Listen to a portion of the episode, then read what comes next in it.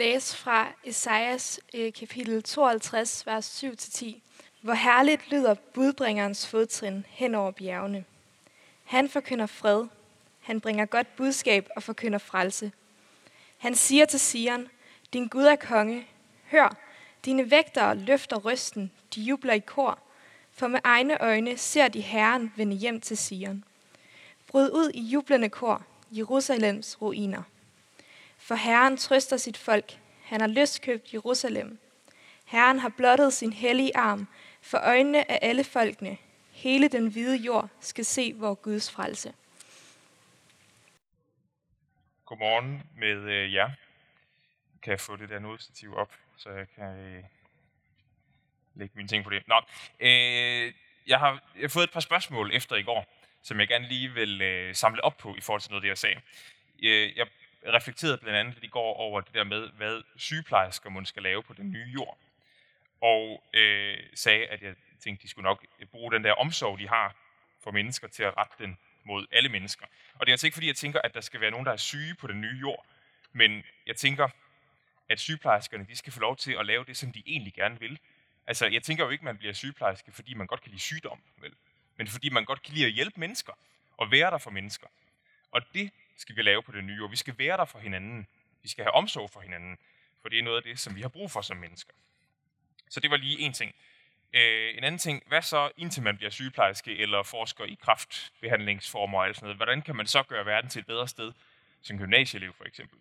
Jamen det kan man jo for eksempel ved at være en god ven, ved at være lojal mod ham der den trælse, øh, ved at øh, være på de sociale medier med integritet, altså at kunne se sig selv i øjnene på de sociale medier også, øh, ved at ikke sprede fake news og sladder og mobning, øh, ved at sprede godhed på sit gymnasie. Og det er der faktisk et seminar om i eftermiddag, har jeg set. Øh, små ting gjort i kærlighed, hedder det.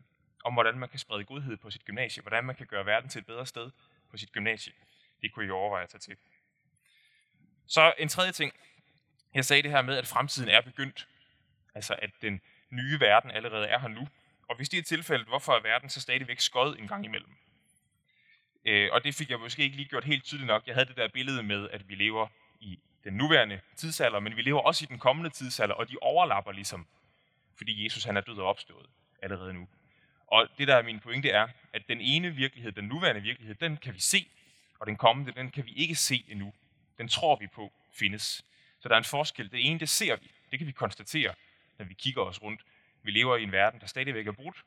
Men vi tror samtidig på, at vi faktisk lever i en verden, som også er nyskabt, og som en dag skal blive det eneste, vi kan se. Det eneste, vi skal leve i. Så der er sådan en dobbelthed, hvor vi lever i det, vi kan se, og vi lever i tro. Og en gang imellem, så får vi et glimt af, hvordan verden skal blive en gang. For eksempel, når vi oplever godhed. Det var lige lidt opsamling på i går. Og øh, igen i dag har jeg skrevet mit mobilnummer øverst på slidet. Jeg håber, I kan læse det, eller så kan I spørge nogen om at få det, hvis I vil have det. Så kan I sende mig et spørgsmål, hvis der er et eller andet, I tænker på, jeg ikke fik sagt tydeligt nok, eller noget, I undrer jer over, så øh, vil jeg gerne svare på det. Øh, måske øh, til Bibeltimen i morgen. Ja, i dag der kommer vi til at... Øh, der er, lidt, der er nok lidt flere sådan bibelvers på slidesene i dag. Og øh, det kan være, at I har lyst til at skrive dem ned. Det kan også være, at I ikke når at skrive dem ned. Så kan I gøre tre ting. Enten så kan I øh, sende mig en sms for at få dem. I kan også øh, købe den bog, jeg har skrevet. Der står de fleste af dem også i, tror jeg. Øh, eller I kan øh, vente til, at øh, Bibeltimen her kommer som podcast på KFS' podcast. Så kan I genopfriske det der. Nå, det var lige lidt introduktion. I dag skal vi fokusere på, hvad evangeliet er. Og det kan måske godt blive lidt udfordrende, fordi det vil vi, altså vi vil alle sammen gerne være sådan i samklang med evangeliet. Vi vil alle sammen gerne være tæt på evangeliet. Det er derfor, vi har kaldt vores kirke for en evangelisk luthersk kirke. Så hvis man forsøger at finde ud af, hvad evangeliet er, så kan man godt øh, komme lidt i konflikt med nogle måder, vi plejer at sige det på. Nogle gange så kan bølgerne gå lidt højt. Men det er okay, tænker jeg. Man kan forklare, hvad evangeliet er på mange måder. Jeg har ofte hørt det forklaret på den her måde. Gud er hellig, retfærdig og kærlig. Vi er syndere adskilt fra Gud, og derfor fortjener vi at dø. Men Jesus dør i stedet for os, så vi kan leve. jeg tror for så vidt ikke, der er noget forkert i de her punkter. Jeg tror bare ikke, at de fortæller hele evangeliet. Jeg tror, evangeliet er større end de her tre punkter. Fordi hvis evangeliet bare er de her tre punkter, så er det store problem, som evangeliet skal løse, at vi mennesker har et individuelt problem over for Gud med vores synd. Og så er de gode nyheder, og det er det, som evangelium betyder, det betyder gode nyheder, så er de gode nyheder, at Jesus han er død, og at vi som, for nu at sige det lidt provokerende, som sådan en slags vampyrer, kan få hans blod, og så bliver alting okay. Så har vi sådan en eller anden øh, åndelig opsparing, som vi, kan få, som vi kan indløse, når vi dør. Men jeg tror ikke, at de her tre punkter, som muligvis er lidt karikeret, det medgiver jeg, men det var for, at I skulle fange pointen, ikke? Øh, jeg tror ikke, at de beskriver evangeliets dybde, evangeliets bredde, evangeliets højde og evangeliets længde. Men hvad er så evangeliet? Inden vi kan svare på, hvad evangeliet er, altså hvad de gode nyheder er, så øh, er vi nødt til at forstå, hvad de dårlige nyheder er. Nu virker den der skifter ikke. Nu virker den. Eller også var der en, der skiftede for mig. Inden vi kan svare på, hvad evangeliet er, så er vi nødt til at finde ud af, hvad de dårlige nyheder er. Og hvorfor de er dårlige nyheder. Og til sidst så skal vi så overveje, hvordan evangeliet, hvordan de gode nyheder kan være et budskab om frelse, hvad frelse er. Men vi begynder med begyndelsen. Nå, du må hellere skifte for mig. I begyndelsen, der skabte Gud alting. Han indrettede verden, og han ordnede det ligesom en konge ville sikre og ordne sit kongerige. Og så skabte Gud menneskene og gav dem en særlig opgave. De skulle være hans repræsentanter, hans ambassadører, hans præster, hans visedronninger og visekonger i verden. Det er ligesom udgangspunktet. Det er den plan, Gud han havde. Og det er på den baggrund, vi skal forstå både de dårlige og de gode nyheder. For de dårlige nyheder er, at mennesket gjorde oprør mod Gud at i stedet for at være visekonger og visedronninger, så blev de tronraner. En tronraner, det er sådan en, som har stjålet, og, øh, stjålet sig vej til en trone, som har gjort krav på en trone, man ikke har krav på. Og sådan nogen er vi. De første mennesker lod sig selv udråbe til konger og dronninger, og dermed så forstødte de Gud, som var den retmæssige konge, fra den trone, der retmæssigt var hans. Det betyder også, at vi som mennesker er blevet afskåret fra det direkte fællesskab med Gud. Men det oprør har også fået konsekvenser for hele den verden, som mennesket var sat til at forvalte. For hele den verden blev også afskåret fra fællesskabet med Gud. Så konsekvenserne af menneskenes oprør var enorme. Det kan vi læse om i begyndelsen af 1. Mosebog kapitel 3, og allerede i slutningen af samme kapitel, der får vi en anelse om de enormt store kosmiske konsekvenser. Menneskenes oprør får nemlig konsekvenser for øh, menneskenes blik på sig selv. Jeg tror gerne, du... Nej, ikke, nej, ikke skift mere. Jeg har ændret mit PowerPoint. Det er derfor. Menneskenes oprør får konsekvenser for menneskets blik på sig selv, men også for relationen mellem mennesker og dyr, mellem mennesker og jorden, mellem mænd og kvinder, mellem mennesker og Gud, mellem søskende og mellem mennesker sådan helt generelt. Det kan vi alle sammen læse om i 1. Mosebog kapitel 3-11. Vi ser konsekvenserne. Alle de relationer, som menneskene indgår i, er påvirket af deres oprør mod Gud. Ja, hele verden er påvirket. Verden er blevet forbandet. Guds kongeherredømme over verden er blevet udfordret. Så problemet, problemet er altså relationelt, fordi det handler om forholdet mellem mennesker og de andre mennesker, de ting, som mennesket relaterer til. Men det er også kosmisk, fordi det handler om hele verden. Det er problemet. Problemet drejer sig om hele verden, og det drejer sig om, at hele verden er blevet isoleret fra Gud. Det er de dårlige nyheder at det bare går ned ad bakke. Det er en ond spiral. det er de dårlige nyheder, fordi det betyder, at den måde, vi relaterer til os selv på, til hinanden på, til verden på og til Gud på, er gået i stykker.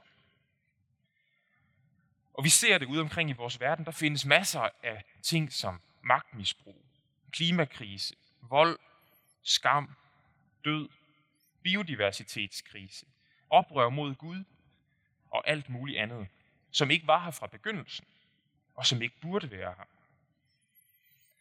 Og det er det problem, som evangeliet gerne skulle løse, hvis det skal være gode nyheder. Hvis evangeliet kun løser et af de her problemer, så er det jo ikke gode nyheder. Hvis du går til læge med et brækket ben, som gør ret ondt, og lægen så bare giver dig smertestillende medicin, fordi så har du ikke ondt mere, så er problemet jo ikke løst, vel? For problemet er jo dit brækkede ben. Det er det, der er årsagen til, at du har ondt. Og så ville lægen jo ikke have gjort sit arbejde ordentligt. Så hvis evangeliet kun er gode nyheder i relation til for eksempel det der med synd, at vi har et problem med synd over for Gud, kan det så overhovedet være gode nyheder? Det er kun en del af problemet. Det fører så til det andet spørgsmål. Hvad er de gode nyheder? Når vi læser videre i første Mosebog, så går der ikke lang tid, før vi får en fornemmelse af, at Gud han har en plan. En plan for, hvordan hans gode kongeherredømme skal genoprettes. Hvordan syndefaldets konsekvenser skal omgøres, skal annulleres, skal modvirkes. Vi er knap færdige med at høre om alle de problemer, som syndefaldet har medført, før vi hører, at Gud han udvælger en mand. Abram hedder han, senere hedder han Abraham, fordi han skifter navn, fordi Gud siger, at han skal skifte navn. Og Gud han giver Abraham en opgave, som minder lidt om de første menneskers opgave faktisk. Abraham skal blive stamfar til et stort folk, og han og hans efterkommere skal bringe Guds velsignelse ud til alle mennesker. Det hører vi om i 1. Mosebog kapitel 12, vers 1-3, og det er en tekst, som vi vender tilbage til i morgen. Men Gud han bekræfter sin aftale med menneskene. Det er det relationelle aspekt. Og så har han blik for hele verden. Det er det kosmiske aspekt. Abraham og hans efterkommere, det er dem, som vi siden kalder for israelitterne, de skal altså være de her visekonger og visedronninger og præster, som de første mennesker skulle have været men ikke blev. Og hvis nu jeg må genfortælle det gamle testamentes historie helt kort, så lykkedes de ikke med den opgave. Og hvis man vil have en lidt længere udlægning af det gamle testamentets historie, så skal man faktisk have fat i den her bog. Guds køreplan, den ligger over i Blækhuset. Den koster det dejlige beløb af 67,5 kroner. Og øh, det er en af de bøger, som har formet min måde at forstå Bibelen på allermest. Så den kan I gå over og købe for 67,5 så det gamle testamentets historie helt kort. Israelitterne lykkedes ikke med den opgave, Gud havde givet dem. De brød også deres aftale med Gud. Og i det gamle testamente, der finder vi ikke ordet evangelium. Og det gør vi ikke af den simple årsag, at evangelium det er græsk, og det gamle testamente er skrevet på hebraisk. Men på hebraisk har man det tilsvarende ord, som betyder lidt det samme. Og det møder vi for eksempel i den tekst, som vi fik læst højt fra Esajas 52. For at forstå tekstens setting, så skal vi forestille os den situation, at der er en hær, som er draget ud i en krig, og hjemme i byen, så går vægterne op på bymurene ved, at det er sådan nogle vagter, ikke? og vagtposter. De går op på bymuren, og så spejder de ud øh, mod horisonten for at se, hvornår der kommer en budbringer. En, der kan fortælle, hvordan slaget er endt. Det er jo ligesom før sociale medier og alt sådan noget. Så hvis herren har vundet slaget, så vil budbringeren komme med et godt budskab, for så kan indbyggerne i byen leve i fred. Men hvis hæren har tabt slaget, så er det dårlige nyheder, for så må indbyggerne forberede sig på snart at blive angrebet af deres fjender. Det er den setting, vi skal forestille os. Og pludselig, pludselig så kommer budbringeren til syne op på toppen af bjergene.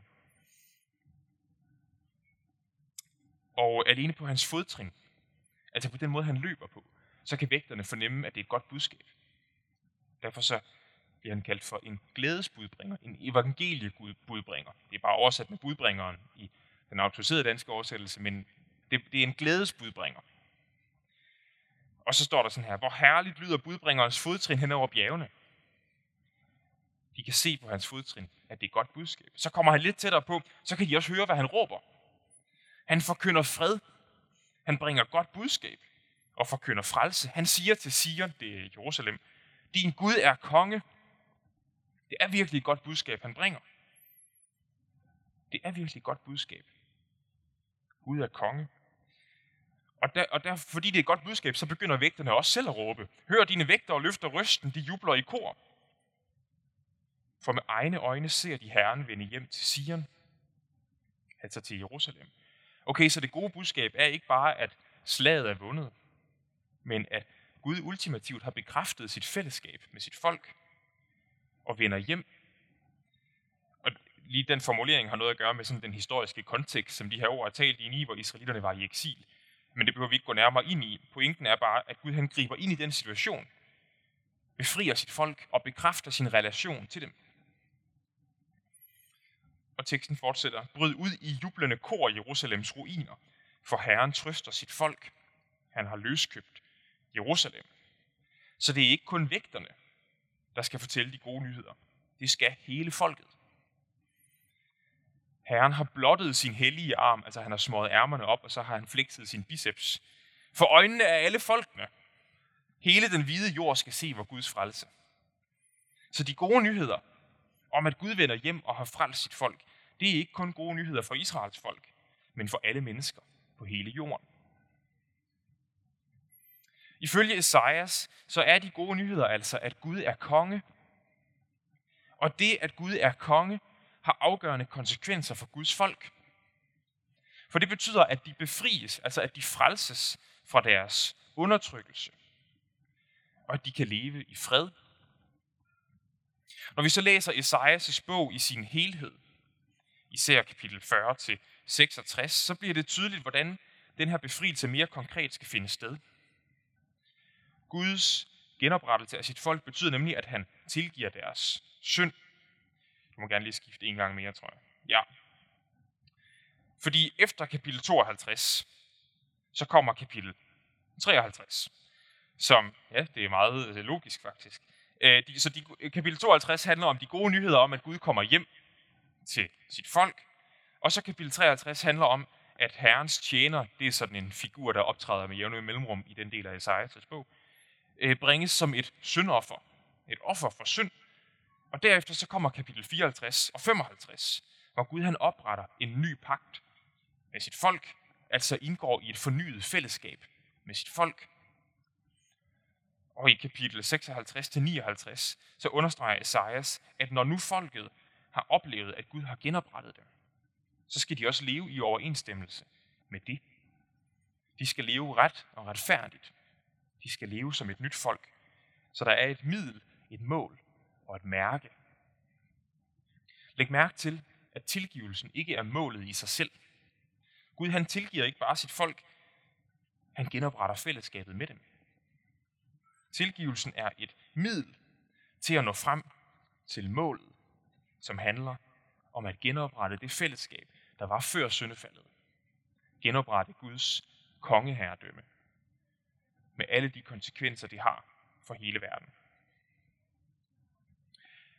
Når vi så går til det nye testamente, så møder vi i Jesu forkyndelse i evangelierne et udtryk som evangeliet om Guds rige, eller evangeliet om himmeriget. Guds rige og himmeriget, det betyder det samme her.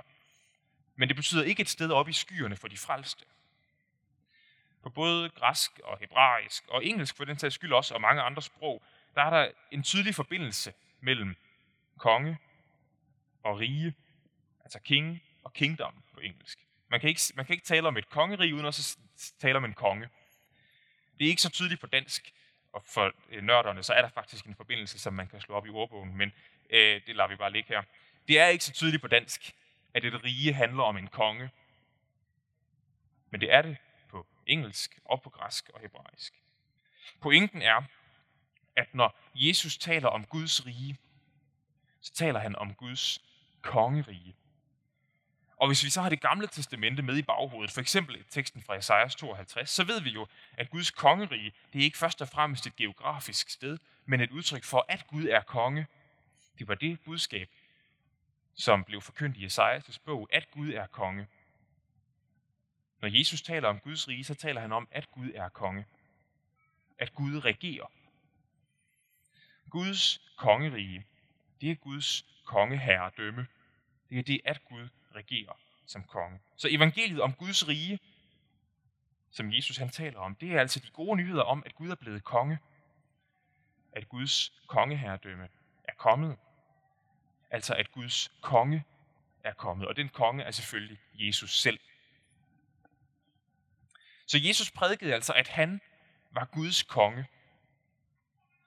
Og at Guds kongerige, Guds kongeherredømme, var kommet nær. At Gud var blevet konge igen. Det prædikede han, og så viste han det i praksis ved at uddrive onde ånder, ved at helbrede de syge, ved at udfordre de usunde magtstrukturer, der var i hans samtid. Alt sammen udtryk for, at han ligesom markerede grænserne for Guds rige og viste, hvem der var den stærkeste. At han billedligt talt smøgede ærmerne op og flexede sin biceps. Og derudover så samlede han et folk omkring sig. 12 disciple, ligesom Israels folk bestod af 12 stammer. Og da han så blev slået ihjel, og, og derfor, altså, hvis, hvis man slår nogen ihjel, så kan de ikke være konge, vel? Vi har lige set det i England. Når regenten dør, så er man ikke regent mere. Det er ligesom sådan, det fungerer. Jesus bliver slået ihjel, og derfor så kan han selv sagt ikke være konge mere, men verdenshistoriens største men. Gud gjorde ham levende igen, for at vise, at han faktisk er konge. Ikke bare som alle andre konger, ikke bare en stor konge, men den største konge. Konge selv over døden. Og derfor så kan Jesus efter sin opstandelse bestige sin trone ved Guds højre hånd. Og det er det, vi fejrer i Kristi Himmelfart. Og alt det her, at Jesus han kommer, lever, viser sig som konge, dør, opstår og sidder ved Guds højre hånd som den regerende konge. Det er det, som vi kan kalde for Messias-begivenheden, som jeg talte om i går. Fordi det er netop i kraft af de begivenheder, Jesus viser sig at være kongen med stort K, hele verdens konge, Messias. Så de gode nyheder i evangelierne er altså, at Jesus er konge. At Jesus er Messias, som er den titel, man brugte om kongen. Og det betyder den salvede, den der er salvet med olie. Og nøjagtigt den formulering finder vi i Apostlenes Gerninger kapitel 5, vers 42, hvor vi hører, at apostlene de forkyndte de gode nyheder, at Jesus er den salvede. Og læg lige mærke til den formulering. De gode nyheder er, at Jesus er den salvede, at Jesus er konge, at Jesus er Messias. Det er indholdet af de gode nyheder. Flere steder hos Paulus, så møder vi den formulering, der hedder evangeliet om Jesus Kristus. Og det må vi på en eller anden måde forstå som en forkortelse for evangeliet om, at Jesus er Kristus. For det er de gode nyheder.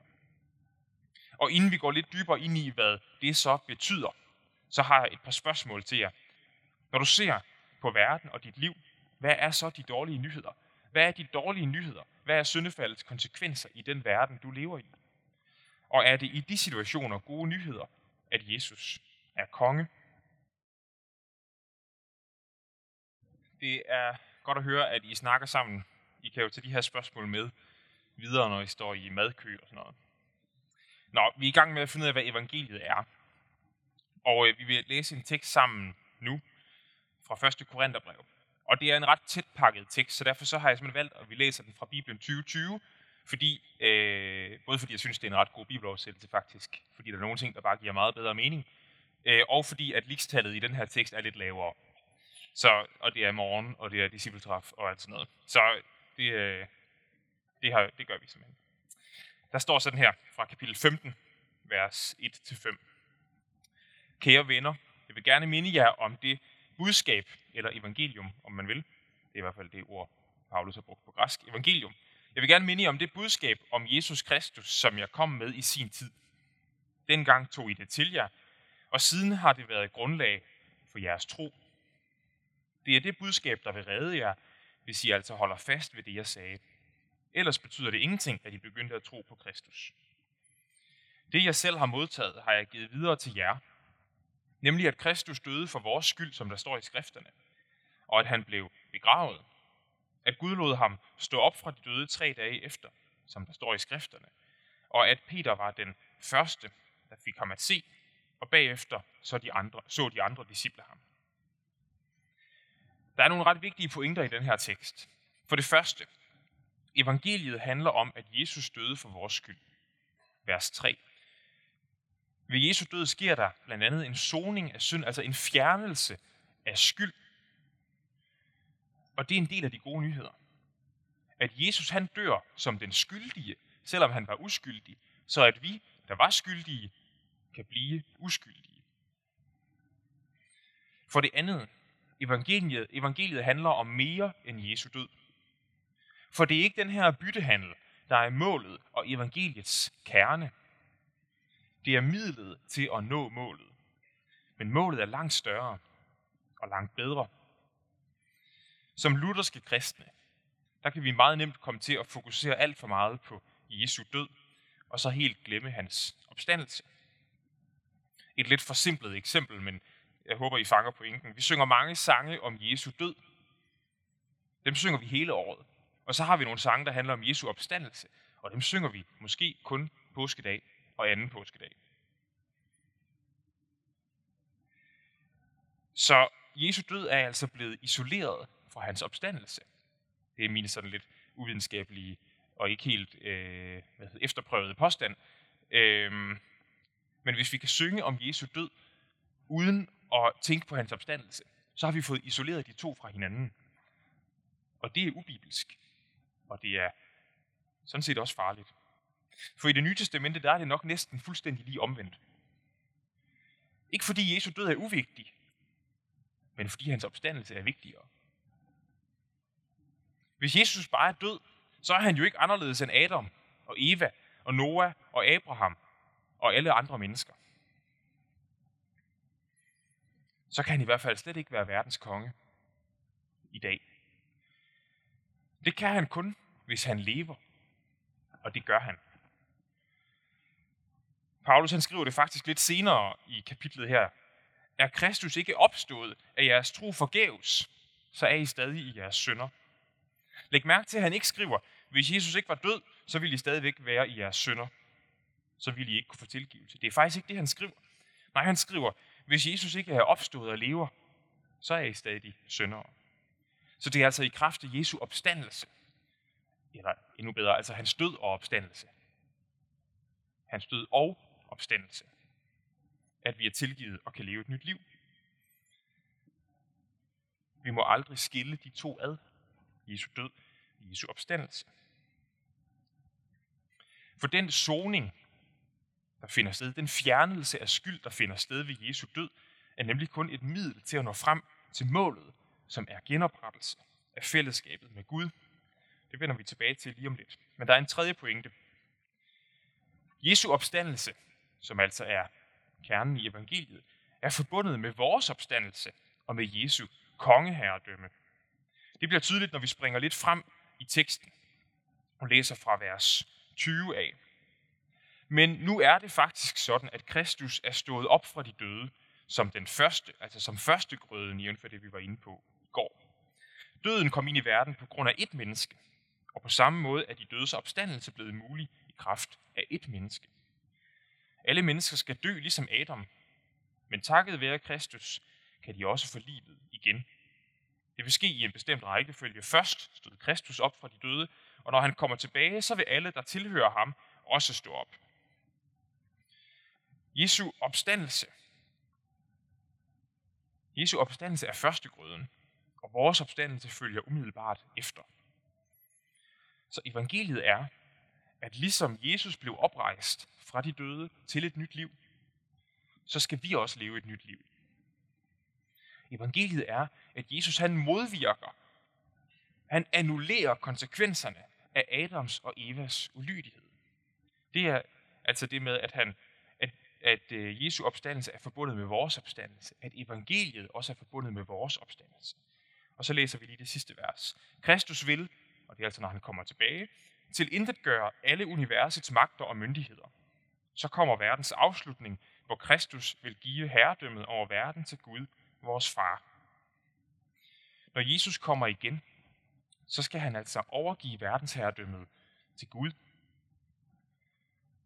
Men det betyder, at Jesus han er verdens konge indtil da. Jesus er verdens konge nu. Allerede nu er Jesus verdens konge, fordi han sidder ved Guds højre hånd. Så det evangelium, Paulus forkynder, det handler altså også om Jesu himmelfart, hans tronbestigelse og hans genkomst. Evangeliet handler dybest set om, at Jesus er konge. At Jesus regerer som konge. At Jesus er konge allerede i dag. For det fjerde, den fjerde pointe, vi skal have med fra teksten her. Ifølge Paulus, så stemmer det her evangelium overens med skrifterne. Han nævner ikke specifikke skriftsteder. For jeg tror, han ligesom vil understrege, at det er hele skriften, det er hele det gamle testamente, som han tænker på. At Jesus, Messias, evangeliet om, at Jesus er Messias, er opfyldelsen af alle skrifterne. At det er klimaks på det gamle testamentes historie. Klimaks på selve Bibelens historie. Netop den pointe understreges i flere af de taler, som apostlene holder i apostlenes gerninger. For eksempel Peters tale i kapitel 10, eller Paulus' tale i kapitel 13 i apostlenes gerninger. Og vi kunne tage fat i mange andre tekster. En af dem kommer vi tilbage til i morgen. For gennem hele det nye testamente, så ser vi, at evangeliet i en eller anden forstand, altså udtrykt på lidt forskellige måder, kredser om det, at Jesus er Messias, at Jesus er konge, at Jesus er kommet som opfyldelsen af Israels historie, som den er bevidet i det gamle testamente. At Jesus er kommet som klimaks på verdenshistorien. At Jesus ikke bare er Israels konge, men hele verdens konge. Og at netop det evangelium forandrer alting. Netop det evangelium forandrer alting. Fordi evangeliet er netop det her, at Jesus er Messias og regerer som konge, så er verden gået ind i en ny epoke. Det er det der med de overlappende tidsalder, jeg var inde på i går. Netop i det her evangelium, der har Gud vist en helt ekstraordinær kraft og magt. Paulus kalder det for en kraft til frelse. Evangeliet er Guds kraft til frelse. Sådan udtrykker han det i Romerbrevet 1.16. Og det er så det spørgsmål, vi skal vende os til nu. Hvordan frelser evangeliet? Hvordan frelser evangeliet? Hvordan kan budskabet om, at Jesus er verdens konge og klimaks på Israels historie, hvordan kan det budskab frelse? Som nævnt, så er det problem, vi efter syndefaldet står overfor, ikke kun, at vi har individuelle synder over for Gud. Og derfor så handler frelse også om mere end tilgivelse for vores individuelle synder. Mine og dine individuelle synder er lidt ligesom toppen af et isbjerg. Det er kun toppen af et isbjerg. Der er en hel masse mere nedenunder. Problemet er langt større. Hvis man kun fjerner toppen af isbjerget, så er der bare noget nyt, der dukker op. Det er ligesom sådan en salami-metode, hvor man hele tiden lige kan skære en skive. Men evangeliet skal gerne løse det hele. Problemet i den bibelske fortælling er, at hele verden er i oprør mod Gud. At de mennesker, som skulle være konger og dronninger, de blev tronranere. Og at de ødelagde deres relationer til Gud, til hinanden, til sig selv og til det øvrige skaberværk.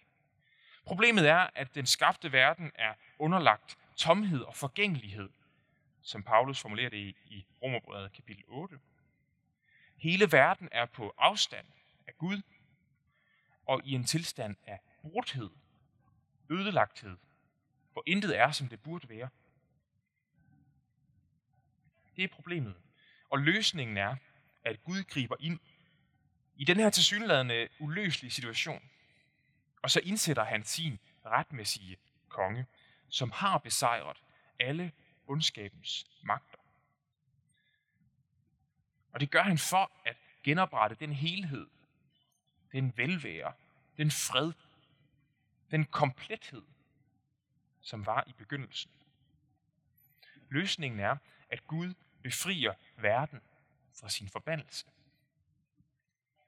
Det indebærer, at han påtager sig skylden og straffen for menneskehedens oprør.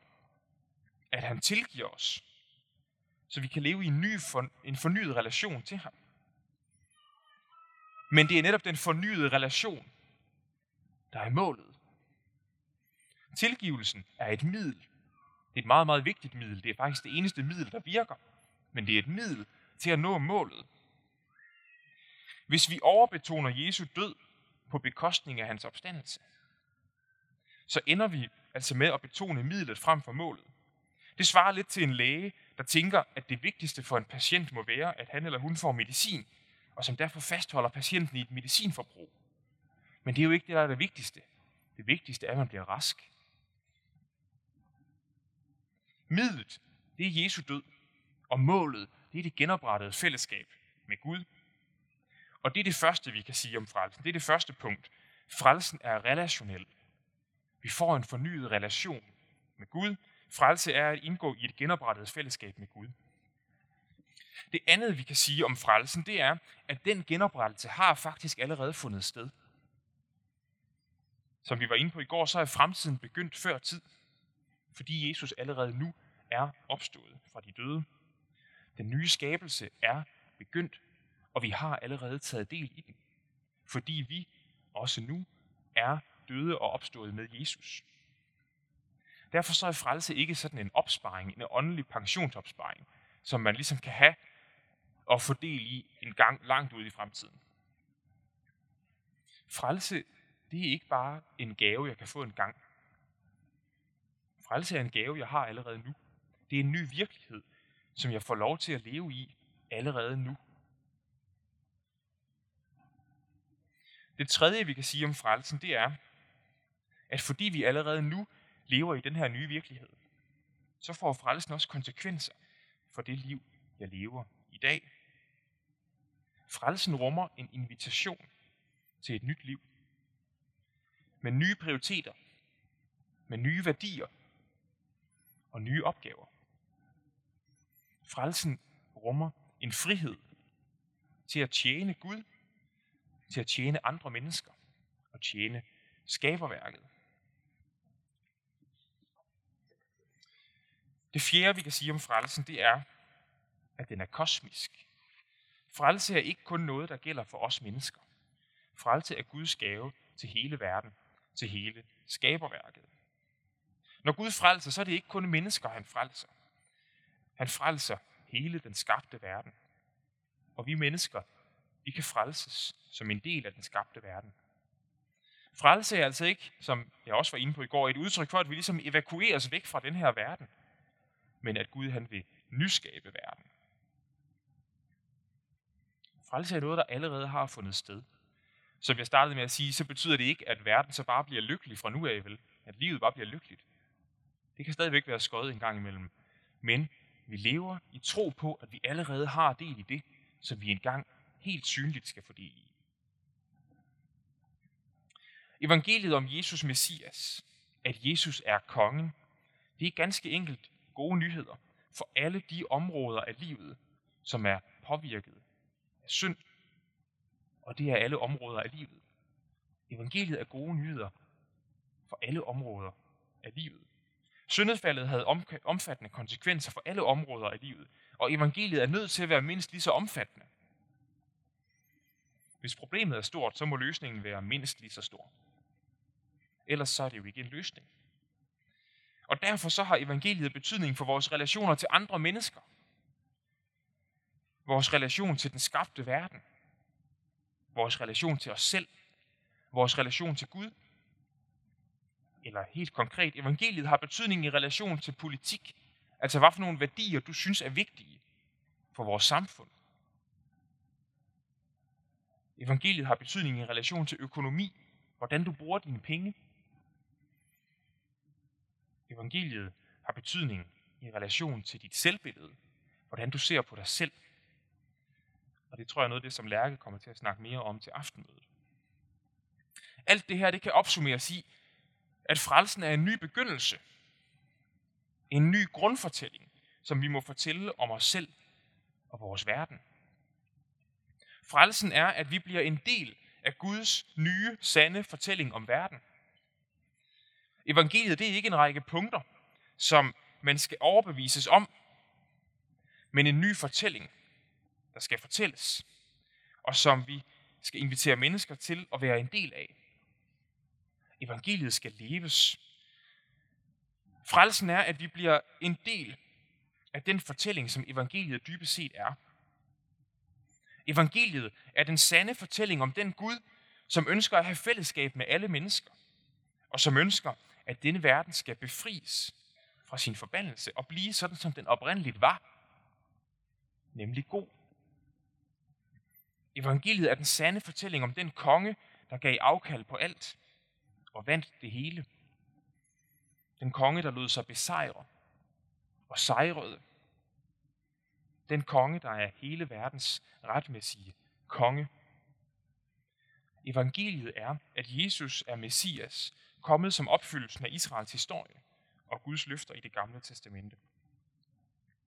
Evangeliet er, at selvom der er masser af ondskab i den her verden, og selvom der, det tit og ofte ser ud som om, at det er onde despoter eller magtfuldkommende mænd, eller tilfældighedens tombola, der har magten, så er der, er der i sidste ende kun én, der har magt, og det er verdens retmæssige konge, Jesus. Derfor så kommer ondskaben aldrig til at stå uimodsagt, som om det var den eneste sande fortælling om vores verden. Ondskaben får aldrig det sidste ord. Ondskaben får aldrig det sidste ord, for Gud fortæller en anden historie. Gud fortæller en historie, der går fra skabelse til nyskabelse. En historie om håb, om indfriede længsler, om opfyldte drømme. En historie om fællesskab og helhed midt i en brudt verden.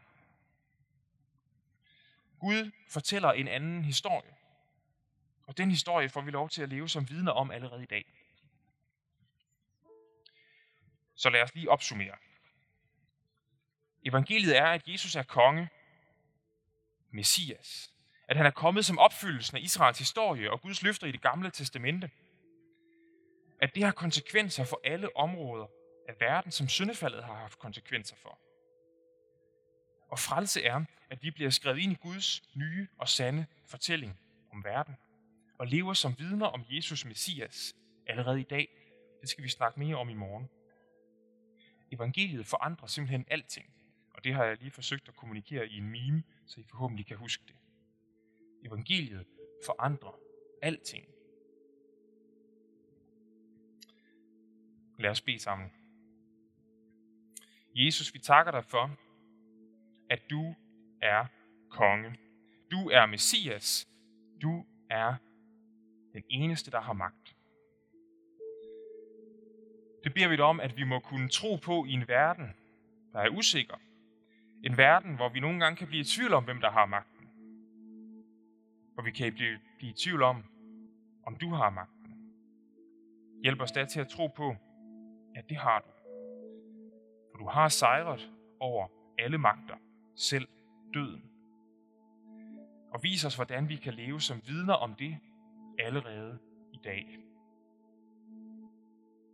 I dit store og mægtige navn. Amen.